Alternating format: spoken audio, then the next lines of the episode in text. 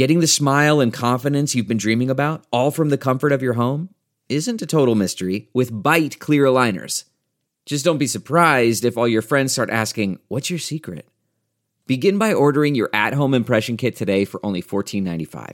Byte clear aligners are doctor directed and delivered to your door. Treatment costs thousands less than braces, plus, they offer flexible financing, accept eligible insurance, and you can pay with your HSA FSA. Get 80% off your impression kit when you use code WONDERY at Byte.com. That's B-Y-T-E dot com. Start your confidence journey today with Byte.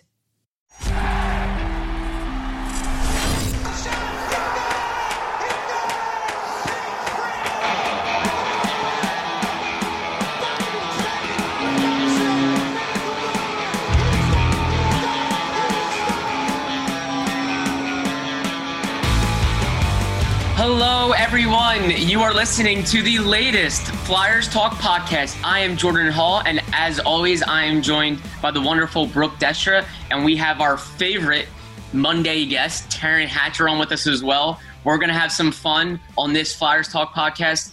Uh, happy Thanksgiving to you, and happy Thanksgiving to our listeners. I hope everyone had a great Thanksgiving weekend.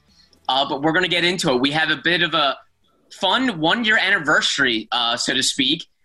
The spirit of performance is what defines Acura, and now it's electric. Introducing the ZDX, Acura's most powerful SUV yet. Crafted using the same formula that brought them electrified supercars and multiple IMSA championships, the ZDX has track tested performance that packs an energy all its own.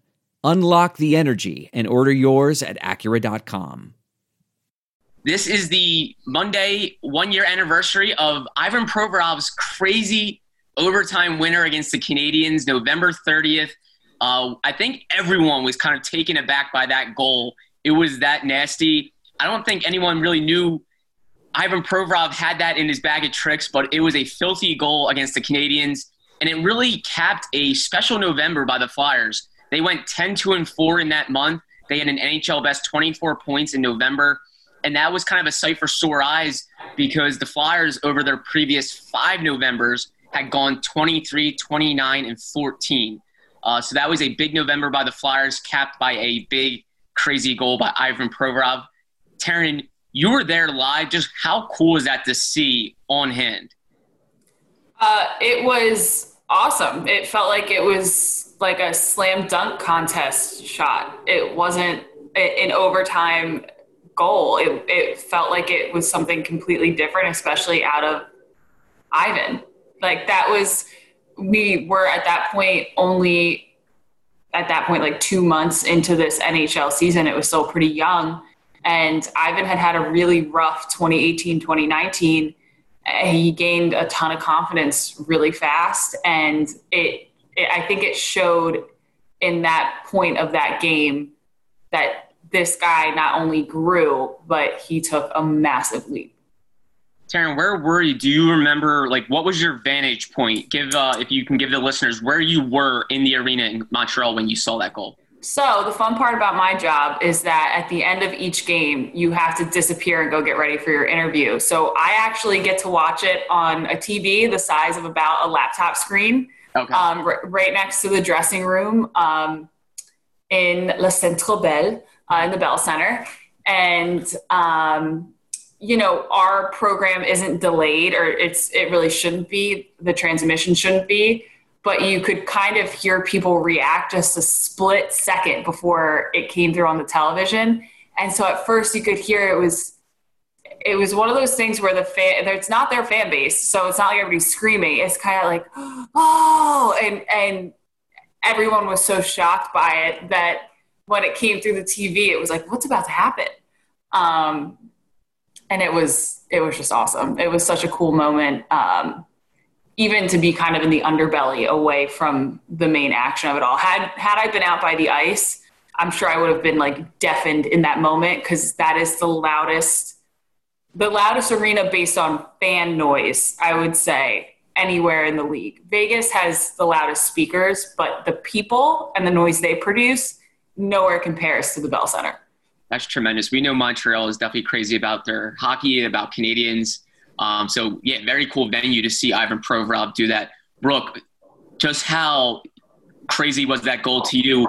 Uh, for the fans that are listening, I'm sure you remember it, but Provorov went through his legs. What I really loved about it was you could hear someone on the Flyers bench, and I believe it was probably Kevin Hayes shouting forward, Provy, forward, because he knew he had a forward basically playing defense, and that's a, a good opportunity to expose him. Brooke, boy, did he expose that forward.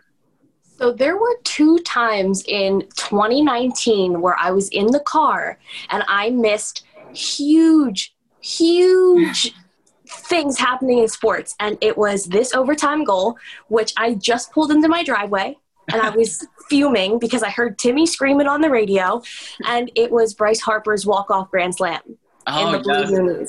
So when I tell you the fact that that goal happened in the car, I was fuming. So I was like, oh crap, oh crap. I got to get out of my car. I run inside. I run into my living room, throw the TV on, and it's just in time for the uh, walk up interview with Taryn. And I just remember watching the replay and going, he was possessed by Connor McDavid. I don't know how, but it was. And it just, it was one of those things and moments in Ivan Provorov's career where you understand and realize that he is an offensively forward defenseman because of the fact that he can pull this out of nowhere when it's needed and kind of just take charge, especially when he has that confidence going. So it was so much fun. I wish I watched it live. I regret it, but I also think it's so much fun to hear the variations of when exciting moments happen on the radio versus um, on on TV. So but always tune in to the NBC Sports Philadelphia broadcast. Regardless. Oh yes, oh yes, always. It's the channel is on my TV like clockwork. I, I, I think it's worth pointing out it wasn't any it wasn't just like any plain old forward out there. I mean, obviously it was overtime, so you're putting out your best guys. I'm I, I haven't watched the video since the day that it happened, but I'm almost 100 percent positive that it was it was Max Domi of all people who was yeah. trying to defend Ivan Provorov, which I'm sure everybody's sort of like, yeah, it's Max Domi, like get at him. So it adds a little spice to the situation, in my opinion. As we talked the week after Thanksgiving weekend, I'm thankful that Brooke was in her driveway and able to scurry in and catch Taryn Hatcher's interview on the broadcast with the man himself, Ivan Provorov. It was such a fun interview. Let's actually give you a glimpse into that interview. I beat Ivan behind the back between the legs for the game winner. What made you think I'm going to do this right now? Uh, I had some room, I had some speed, and uh, I thought it was a forward playing D, so uh, I figured I might try it. All that in that span of time, you went through all of that. Yeah, just uh, I mean, you you try those moves in practice, and uh, you know when an opportunity comes in the game, you you know you should not be afraid to try it. And over time, a little bit more room, and uh, I tried it, and it worked. Ivan justifiably is our Chevy player of the game. You guys tie a franchise record for points in the month of November with the win you got tonight. I mean, what is it that's allowed you to handle the type of workload you've had this month and collect points, even if they're not wins, these overtime games? I think just, uh, you know, how tight of a group we have. Uh, you know, everyone wants to battle for each other, you know, do everything to, you know, that they can to help the team win. And, uh, just staying with it. You know, there's a lot of games where we didn't start as well, where we are down, but uh, we just kept playing our game and uh, kept pushing, and you know, got the points when we needed to. Yeah, not only was that a filthy highlight reel goal by Ivan Provorov, um, that was pretty symbolic because it capped off that really special November for the Flyers. And let's be honest, uh, the Flyers had not been playing well in previous Novembers. We we've gotten we we had grown accustomed to them kind of starting slow through October and November, and then playing catch up and kind of sneaking in the playoffs. This was a new era. It was a new coaching staff, um, a new roster, and boy, did Provorov really just punctuate that November. And I think that was for me kind of when you you could sort of feel this season brewing into something much better than what we had seen in years past. Would you agree, Taryn? Yeah, I mean, the thing that always stood out to me was, you know, the year before, right around Christmas time, I want to say, it, I think it was right after the Flyers hired Chuck Fletcher and had just axed Ron Hextall, is I had interviewed Jake Voracek about basically being in a hole where they would have to outpace their their point total at a crazy rate in order to catch up to teams and make it into a wild card spot in the playoffs. Um, so basically, they were so far behind the eight ball in December of 2018. And Jake Voracek, and Jake's always really candid, and we're always really grateful for that, even when he's cursing at us. But he was kind of like, we have to stop. This is every year. Every year, we can't get it together for the first two months. And then, you know, we're chasing it for the rest of the season. We put unbelievable pressure on ourselves. And it's just, it's not the way good hockey teams play. And you go from that to, and I know we always bring it up, but as a person who experienced it, I cannot tell you enough how difficult it was. You go from that to in 2019 2020 they start the year in prague. They're home for three days. They open they have their home opener against new jersey. Then they go to western canada. It's like a nine time zone swing. And then they come back and their reward in november is that they play 16 games in a month and somehow they still managed to, as I mentioned in the clip, set a franchise record for points earned in the month of November. Um, and it was also that, and I remember this so vividly, that the Flyers would get in holes in these games where they're already low on gas from their schedule. They would get in holes in these games where they'd have to pull out wild third periods. And then they would. And that was new. Like we hadn't seen that in a while. I hadn't seen a Flyers team where you go, they're like the little engine that could. You know, you can be, they could be down three goals in the third period and I wouldn't count them out. And I hadn't felt like that as a reporter covering the team or a fan of the team in quite some time. That was very, and, and it was night in, night out. They could be on a back to back and you were like, they'll still pull it out. So it really, I think, started to show that this team at that point they still didn't have it all together yet. Like they, Alain Vigneault even said in the beginning of December, I, I, I hope to know my guys by return from the holiday break. And I think really he knew his guys midway through January. They didn't have it all figured out yet, but they did at that point have a very acute awareness of just their will to win and how far that could take them alone, which was huge for this team. And I think that's what mattered in the postseason. You know, you look at that Islanders series, the spirit of the Flyers throughout the season was very similar to how they were throughout that Islanders series. You don't know how they took that series that far because at times they were thoroughly being outplayed, but they just, they have a certain will. And I think they established that will in that November month of that season. Yeah, I think that's when they started shaping their identity. But like you said, Taryn, they weren't they did not have everything figured out yet. We know that for sure. Um, I remember Alain Vigneault saying that. He said his Rangers team, the, in his year one in New York, when they went to the Stanley Cup that year, uh, he said that team didn't figure it out until Christmas. And I remember him saying, like, hey, don't, you know, that happened at Christmas and we went to the Stanley Cup that year. Sometimes it takes a little longer. Uh, but I definitely think that was when they started shaping their identity, and Provorov certainly put a stamp on that month. Uh, Brooke, when was it for you where you started sensing this team could do something? Um, I actually think for you, Brooke, it was before the season even started. Yeah, so I was always very high on this Flyers team before the season even kicked off because I said from the jump that they were going to make the playoffs comfortably and of course, you're going to get those fans, which is understandably so, that are going to hit you with, really? It's going to be the same thing that it's been for the past 44, 45 years, blah, blah, blah, blah, blah. You know, tale is old as time.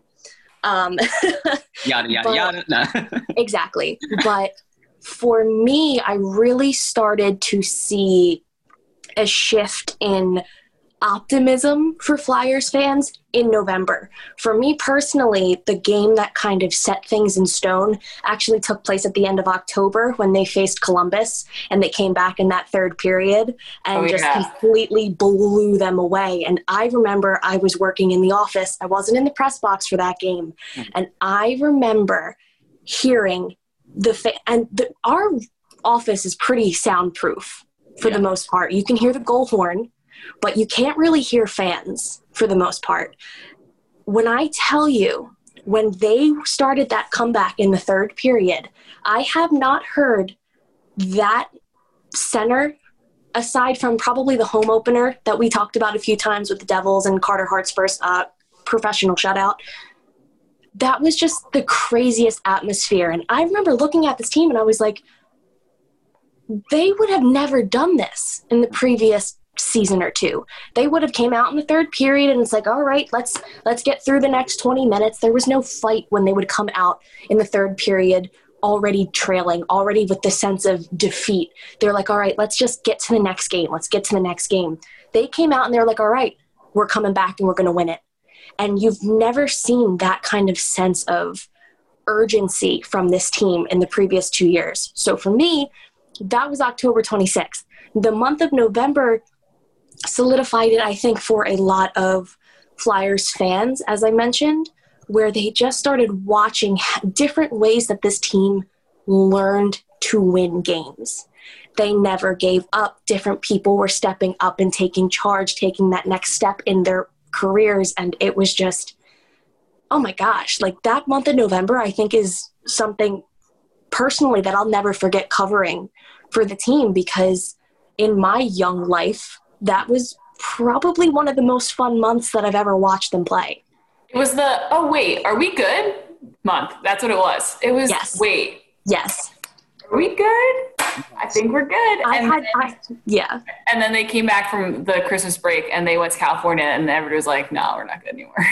Right. I just brush aside. I, I always ignore the West Coast road trip because it's either like the the knife in the back, it's the end of the season, or it's just kind of like well, We as a person who got very ill on that road trip, mm-hmm. everyone was incredibly ill. Jones or JJ was ill, Tim Saunders was ill, I was ill, the players were ill. At one point I remember being in an elevator and it was me and Robert Hagg and both of us were like, Don't come near me, I'm sick. And And I was like, dude, same here. And he was literally like, I feel like I'm lightheaded. And we're in an ele- like we're just standing in an elevator. So West Coast road trip doesn't really. I mean, it counts, but like, who cares? But yeah, November. November was yeah, Brooke. I had the same feeling. It was like. I think Flyers fans were finally comfortable saying to other fan, you know, because everybody has their diehards in Philly, mhm. and I think for a long time it's kind of been like, not for a long time, but for a while it's been the the Sixers had like hope and potential in the process, and the Eagles had just won um, a Super Bowl, and the Phillies signed Bryce Harper and all this stuff. And I think it was the first month where we sit there and we go like, are we maybe like the better team in the city right now? I think that that month gave everybody belief. Tis the season to thrill at the Nissan year end sales event. Get in, then get out and experience the most riveting ride of the year in a brand new Nissan. These savings on Nissan's lineup are sure to raise your pulse. Well, yes, we definitely know November was full of highlights, and it turned out Ivan Provorov's highlight reel Was the season to thrill? You could Was- say. but um, exactly what Terrence said. Said it perfectly. And it turned out to be one of many highlights for a very promising, positive 2019 20 Flyers season. So we thought, why not relive some of those other highlight reel plays or moments of the season that we found memorable? Provorov's was certainly right up there, probably near the top. But Taryn, let's start with you. What was another highlight for you that you certainly have not forgotten? Um, well, well, I talk about it a lot. So the the Bruins uh, shootout win, where Marchand, Marchand, however he's pronouncing his name at this point in the pandemic, um, whiffed. I will never not enjoy that. That was just like poetic justice on a different level. And then it's not really like specifically, oh, you know, well, there's so many. Uh, Yeah. was so Nic Aube-Kubel getting a Gordie Howe hat trick and then interviewing him after that, and he basically has no. It's not. I don't think he has any understanding of the magnitude of it. He just is like was not overwhelmed by the. I guess the feat of achieving a Gordie Howe hat trick. He was just very like, yes, I don't understand your question, but it's fun. And I was like, that was great. I really enjoyed that. And then it was just the um it, it's not so much a moment, but the the run where the Flyers beat the Capitals, they beat the Bruins, they beat the Blues, and I know they lost to Tampa in there, but they played fairly well against Tampa. That stretch of games for me was so much fun to be a part of because you realized that this team like just they did have what it was going to take to not only make the postseason but be a team to watch for in in the Eastern Conference. And you know, everybody says it, and I think they turn to that that kind of two week period of time when they think about it is that um, had the pause not happened, we I think we all believed the postseason would have gone differently and more favorably for the Flyers. And I think a lot of people their reasoning for that and their belief in that and my belief in that is that kind of two week span in January where you go like, holy mackerel, this is a good team with a great coach and a good compilation of assistant coaches and a great goaltending situation. Like all these things that Flyers fans have been waiting for for years. You didn't just think you had them; you you knew you had them. So that was a really special. It's not a moment, but it, th- those two weeks were really like eye opening for me. Yeah, that's when you definitely could sense a different like electricity and a different vibe uh, in the Wells Fargo Center around the team. Um, it really started bubbling there, and that was yeah, sure, that was a really really fun time. Um, it almost seems like forever ago, and let's be real, it's coming up close to a year actually when that started uh, started building and whatnot. We could be starting the next NHL season on the anniversary of that, but we will touch on that later. yes, that is crazy to think about. Seriously, mind-boggling. Uh, Brooke, for you, what was your highlight um, aside from the Ivan Provorov game winner? So I guess I'm just gonna keep roasting the Blue Jackets in this podcast. Um, so we're looking to end of February. Uh, Kevin Hayes' overtime goal, uh, where he, you know, belted himself as the champion, um, which is probably my favorite Selly in addition to my favorite moment of the season because and I know I also talk about this at nausea on this podcast. I love the transition of fans who disliked Kevin Hayes to him instantly becoming this fan favorite the second half of the season. I loved it. I adored it. And you know, Kevin Hayes embraced it. But I think that that was just, it was important for the Flyers in the aspect of it was the first time that they swept the Blue Jackets in franchise history. So I think that put a mark on being able to hone in on these divisional opponents and these games where you sh- they're expected to win they were winning these little like trap games essentially where if they lost all four what are the odds that they ended second in the metropolitan division not that likely just last season you can compare the two records to what it was in the metropolitan and i think that was just kind of the icing on the cake and everyone kind of knew it at that time. It was like, all right, granted, the Blue Jackets have had Bobrovsky. Bobrovsky, it's Bobrovsky. There it is. Um, Bob. they've had they had him for a significant amount of time, which you know he played lights out against the Flyers because of you know reasons that are not pleasant for the Flyers. but um, it was really great to see how they did a 180 transformation against these certain trap teams, divisional opponents, and you know making that mark in franchise history and being able to sweep that with such an exhilarating moment with Kevin Hayes. I think it's it solidified my favorite my favorite moment in the season or one of them. There were a lot of fun moments this year. Was that the I, I'm I know I'm getting confused here. Was that the the Blue Jackets game, that was the first time the Flyers won, or no, because that was overtime. Earlier in the season, they won in regulation in Columbus, and it was the first time they won in regulation in Columbus since Jeff Carter was a rookie. Yeah, I remember that one, and, and yeah. this one is not that. I I, I remember that was another that. highlight for me. And I remember interviewing Claude Giroux afterwards, and he was like, "Wow, it's so embarrassing." I just had that on TV. I was like, just the she's always times, appreciated here. the lesser times that we need to hear that cannon go off, the better. Yeah, so, so irritating. It's so annoying. It's so bad. And, and, their fans tweet at me all the time because after the first time that I did sideline there, I was like, I cannot stand this stupid cannon, whatever. and uh, and they were just like, win some games and you won't be hear it. And I'm saying like, you can win a game seven six and you still have to hear it six times. What are you talking about? Yeah. it's, it's not it's not only shot off when uh when the Columbus wins the game. It's um when they score a goal, I believe. Yeah, right? yeah. So it's yeah, that- nonstop. It, it's at the beginning of the game. Yeah. So stupid. If, if anybody's listening, Columbus, I have tremendous respect for you and your hockey club. Your cannon's so stupid.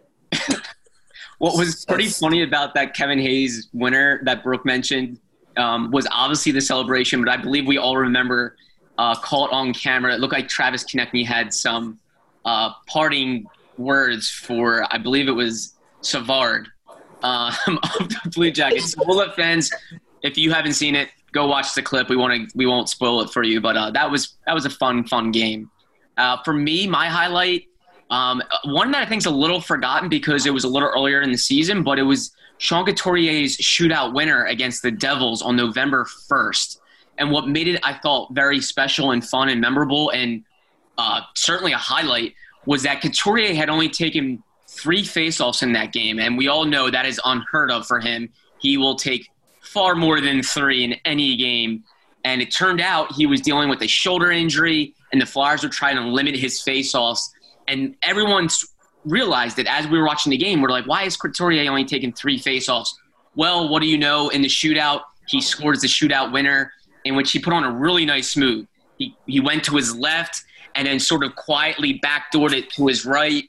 It was just a nasty goal. And to do that injured with a shoulder injury, I think just said everything about Sean Couturier. He didn't care that his shoulder was hurt. He was still able to pull up that move. I believe they called that the Forsberg move. And it was just such a a silky goal, and to find out that he had been dealing with a shoulder injury and couldn't take faceoffs and still went out there and did that. I thought it was just very quiet, quiet Sean Couturier at his best, uh, not talking about his injury and going out there and just putting on moves that keep, put us in awe. So that was a fun one for me. A silky goal from the Selke Trophy winner, the Ooh. piano man himself. I like that. Love it. That's what I say. Hot. Thank you. Um, Thank you but yes, plenty of fun ones there. I love that. The fun, the fun uh, run that they had through January into February. Uh, Brooke's, Kevin Hayes, belt celebration. We all now love that in Philadelphia. And then Sean Couturier's shootout winner with an injury. Fun times for the Flyers in 2019-20. I think one of the biggest things about once we hit that new year was the part that everybody was watching this team and they weren't like, okay, there's a chance they're going to win it. There's a chance that they can come back and win this game. There was confidence. And that's what made me so excited for this season because of the fact that you went into every single game and you were like, all right, they're going to win it they're going to do it unless something ridiculous happens, which it did happen time and time again. You have those fluke kind of games, that blowout loss by the Devils, I don't want to talk about. But they came back the next game and they beat the Capitals away, which was something that was not expected after the Devils. So they kept finding ways to prove why they were different from previous years. And ugh, I just love it. It was it was all so much fun. Flyers Talk is presented by Wells Fargo. When our communities need us, Wells Fargo is here to help. It was a lot of fun indeed, Brooke. And a player that helped make the season pretty fun was Michael Raffl. As we all know, everyone knows Michael Raffl now. We know how long he's been in Philadelphia, and he just goes about his business. No matter where he is in the lineup, he could play on your first line, your second line, your third line, your fourth line. Heck, he's played center, he's played winger, and he's always just solid, solid, solid, solid. And the reason why we bring up Michael Raffl is recently he was put on loan to a team in Austria, his home country. It's the team that he had played for uh, in years past before he became a Flyer and came to the NHL. We understand the loans process very differently, uh, very different than years past. Obviously, with the pandemic, uh, with in the CBA, there is uh, players are allowed to be loaned to uh, different co- uh, teams in different countries. Excuse me, um, where they can play during this stoppage, during this break, um, and you know get work in, uh, get work in, play, stay ready, and then obviously they are allowed to come back and play for their teams in their home in the U.S., uh, whether it's the AHL or the NHL. And so we'll start seeing that once the NHL resumes and once hopefully the AHL picks back up their season. Uh, we'll see a lot of these players come back. But Michael Raffl recently loaned to a team in Austria, and he will, you know, get ready for the NHL season. But Brooke, can you kind of break down for what this loan exactly means, and could it be almost a telling loan for when the NHL season could could pick back up? Sure. So I feel like this was one of these moments where on the surface you're just kind of like, oh, right, because of the crazy year that 2020 has been, you think that Raffl's just going to go and play in his home country for a little bit to keep his, you know, to keep going, to keep his um, energy training, to be game ready essentially. And then I remember kind of just sitting back and I'm like, wait, let's look at the timeline right now because we're about to hit December. And there's always been this talk since the NHL draft back in October where it was all right, our anticipated and ideal start date for the next season is going to be New Year's. Now whether or not it's going to be New Year's Day is going it's it's still up in the air. We really haven't heard anything. I still frankly don't believe they're not going to play until the end of January at the earliest. But this kind of move might be more telling than we think, like you said, Jordan, because of the fact of the timeline. Mm-hmm. You weren't going to send Michael Raffl to Austria for two and a half weeks and then bring him back. He's going to have to quarantine before starting training camp with the Flyers if they were to start in the beginning of January. It seems very unlikely, very unrealistic. So, while, and I, honestly, this is just pure speculation right now because we don't know anything. Anything. But this is just my general idea is that we may not have a season as soon as some people think we do.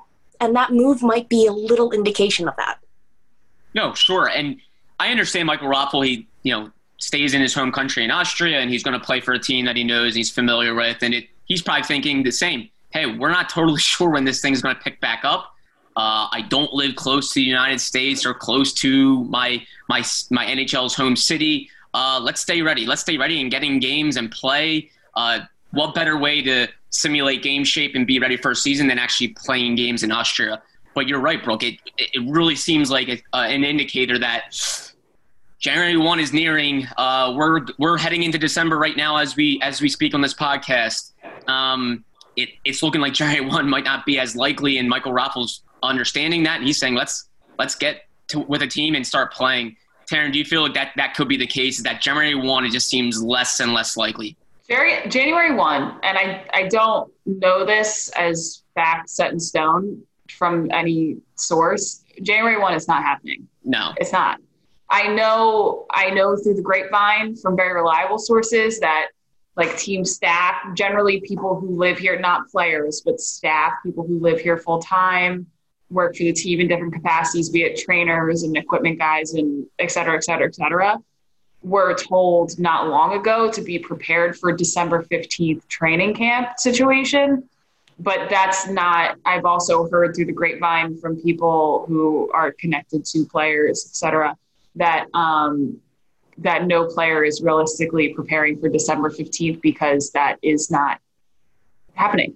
And if you're not in training camp by December 15th, you're not playing on January 1st. Nope. So I don't think that's really like a bomb to drop, but I'm telling you from reliable sources, there was the hope, like as of oh, like 10 days ago, there was the hope and the messaging to the team and the people around the team, especially these people. When you think about it, the players have to follow certain protocols, but it's a lot of these people around the team, the people who are sanitizing things, taking care of players' health, managing the operations of all of it, that really have to be most careful when it comes to adhering to protocol those people were told December 15th as a rough date to to be prepared to come back to training camp. That being said, you have players all over the world right now and depending on what country they live in or where they're going to, they need to be there at least I mean if you're going to Canada, I believe the rule still is, they want you there in quarantining for 14 days. So if you're Jake Voracek, who obviously plays for the Flyers, but if you're Jake Voracek and let's say you play for the Maple Leafs, uh, time's ticking. You need to get to Toronto, like, because you've, you've got to quarantine before you can go to camp. I also think, and I think this is an obvious observation, what's going on with the NFL right now is not a great mm-hmm.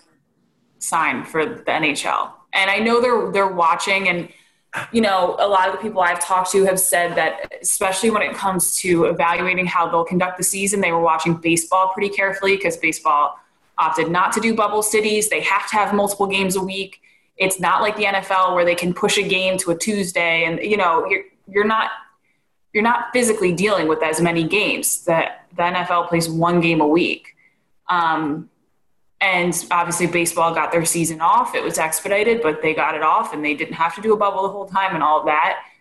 That being said, the way things are kicking up right now with the NFL, um, I don't think has people super stoked um, to try to rush to get back to NHL action, um, especially when there's lots of chatter about vaccines in December and vaccines in January. And uh, w- what does that mean for when things start? And do all the players have to get them? Do none of the players have to get? There's a lot of questions that I haven't heard answers to. And I mean, I interviewed Bill Daly like a month maybe ago. Time's an illusion at this point, but like, but I didn't even have these questions then because I didn't know Moderna and Pfizer were going to roll out in mass potentially in January. So, and that's what he kind of alluded to was we don't even know what kind of questions we're going to have to address when the time comes. This is going to be kind of shooting a moving target. Um, but I think I think we can all safely say that January feels like a very long shot. Yeah. and maybe there's a holiday miracle up somebody's sleeve, but I don't I just don't think it's realistic. I don't think you'll see players back in their home cities before holidays. Yeah, nope. and, yeah. Not and sorry, Brooke. Yeah, no, and uh, I want to get to Brooke's point, and I guess like you said, it's just clear. Like, not only are, I think why maybe we haven't heard as much or really anything period is because not only does the NHL have to outline extensive protocols for when they want the season to resume, not only do they have massive decisions to make on how the season will resume, um, I think they're kind of in a wait and see mode too. Like you said, you're seeing what's transpiring with the NFL. You're seeing some numbers rise. Uh, they they want to see how the pandemic and everything develops. But Brooke, uh, what did you have to say about next season as well? Well, originally I just had to say nope. Yeah. Um, but I'll further elaborate on it as well. Very thorough. Um, I love that. sometimes it's just as simple as a single word. Right. Um, no, but yeah, like like you guys are saying, it's just every single day you never know how things are going to change and how things are going to adapt. So we're not saying that the NHL is sitting back and just waiting until everything's done and clear and they're like, okay, here's a clear path. There's not going to be a clear path. So they're probably going in day in and day out, adapting, adjusting, having five different scenarios of what's going to happen if the next day something happens that wasn't expected. It's like all these alternative timelines and blah, blah, blah. And blah, blah, blah. Great analysis, right? Happy Monday, guys. Yada, yada, yada, blah, blah, blah, but et cetera, et cetera, et cetera. Exactly. You get me.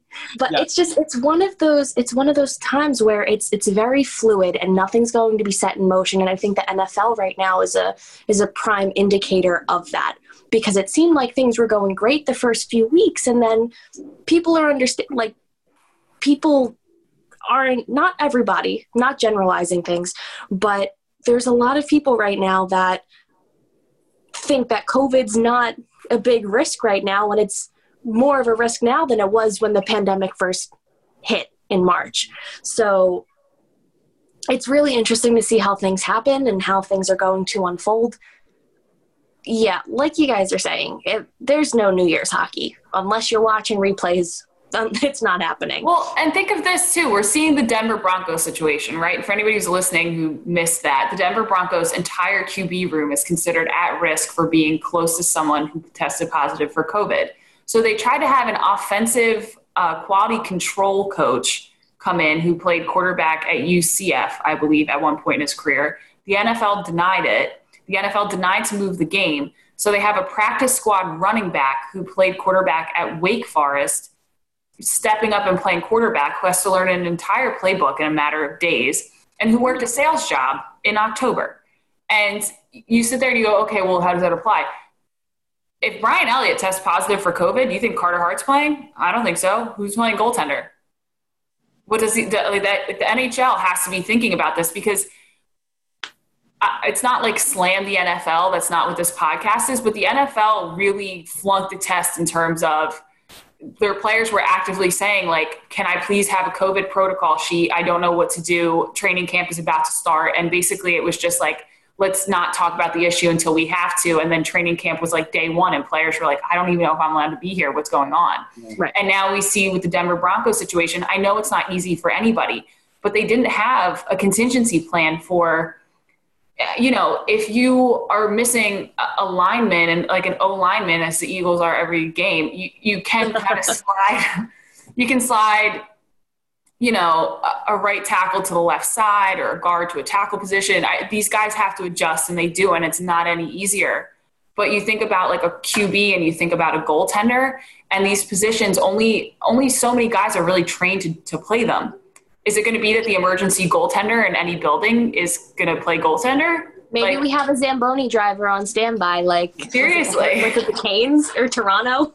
but it's it's wild, and I'm sure the NHL is sitting here and it's like stoking new questions in their mind, where they're just like, we. I mean, I'm sure they've thought of that, but you know, what happens if a guy who got called up test positive and he was just on the team plane and he didn't play with any of the guys, you know yeah. How, how does any of this work? No one knows. No one has an answer. So if you think they're going to have an answer in 31 days, good for you. You're the ultimate optimist, but I just don't think it's happening. Also, have they even come to an agreement with players for financial compensation yet? No. Nope. Yeah. So until until money is shown to people and they agree to the money, it's nobody's playing hockey. Exactly. And that will happen. I, I, truly think it will. I don't think anyone's really seriously concerned that it won't. But like you said, that's even the first thing before we even get into all the protocols. Did you do you guys know actually who the backup was to the Broncos quarterback, the kid from Wake Forest? It was Michael Raffl. No. Stop. Stop. Sorry, that was all right. That was a bad joke, but uh, Taryn's face, not Brooke's laughing. I, that made me feel good. I'm laughing because I don't know what else to do. My fight or flight response didn't didn't, didn't kick. But anyway, Michael Raffl, as we know, he is from Austria. He lives in Austria, so why not go on loan to a team and play? Uh, we're going to see that. Um, we're going to see that, you know, as we know, like I think that the people like Michael. Ben, don't cut that from the pod. I hate to cut you off, Jordan. Ben, don't you cut that from the pod. Don't you cut that from the pod. Well, very. Jordan, Jordan needs to learn. Yeah. This is it. We've got an Amex Platinum Pro on our hands, ladies and gentlemen. We haven't seen anyone relax like this before in the Centurion Lounge. is he connecting to complimentary Wi Fi? Oh my, look at that, he is! And you will not believe where he's going next. The Amex dedicated card member entrance for the win! Unbelievable! When you get travel perks with Amex Platinum, you're part of the action. That's the powerful backing of American Express. Terms apply. Learn more at americanexpress.com slash with Amex very similar to the likes of like Michael Raffl, Jacob Voracek, uh, the fellows in Sweden, Oskar Lindblom, Robert Hägg, Eric uh, Erik Gustafsson. Uh, they will probably be the last people to really kind of trickle back into the facility and be preparing in the U.S. in Voorhees for the season because obviously they live in uh, those different countries that are uh, much tough, much tougher to uh, to travel from. So they and they have places to train there and play. Michael Raffl clearly has a place to play in Austria. He will not be the Broncos' backup, but uh, he will be getting ready. And uh, thank you, uh, Brooke, for explaining exactly what that means, and Taryn as well. Taryn Hatcher, thank you so much as always for coming on with us on Monday. We love having you. Brooke Destra, thank you so much as always. Love your insight. And a special thank you to Ben Berry, our podcast producer. Thank you. And Flyers fans, thank you. Thank you for listening. We hope you had a wonderful Thanksgiving weekend, and we cannot wait to chat to you next time. This is the latest Flyers Talk podcast. Wherever you get your podcast, please rate and subscribe, and we cannot wait to talk to you next time. Tell us what you're thankful for.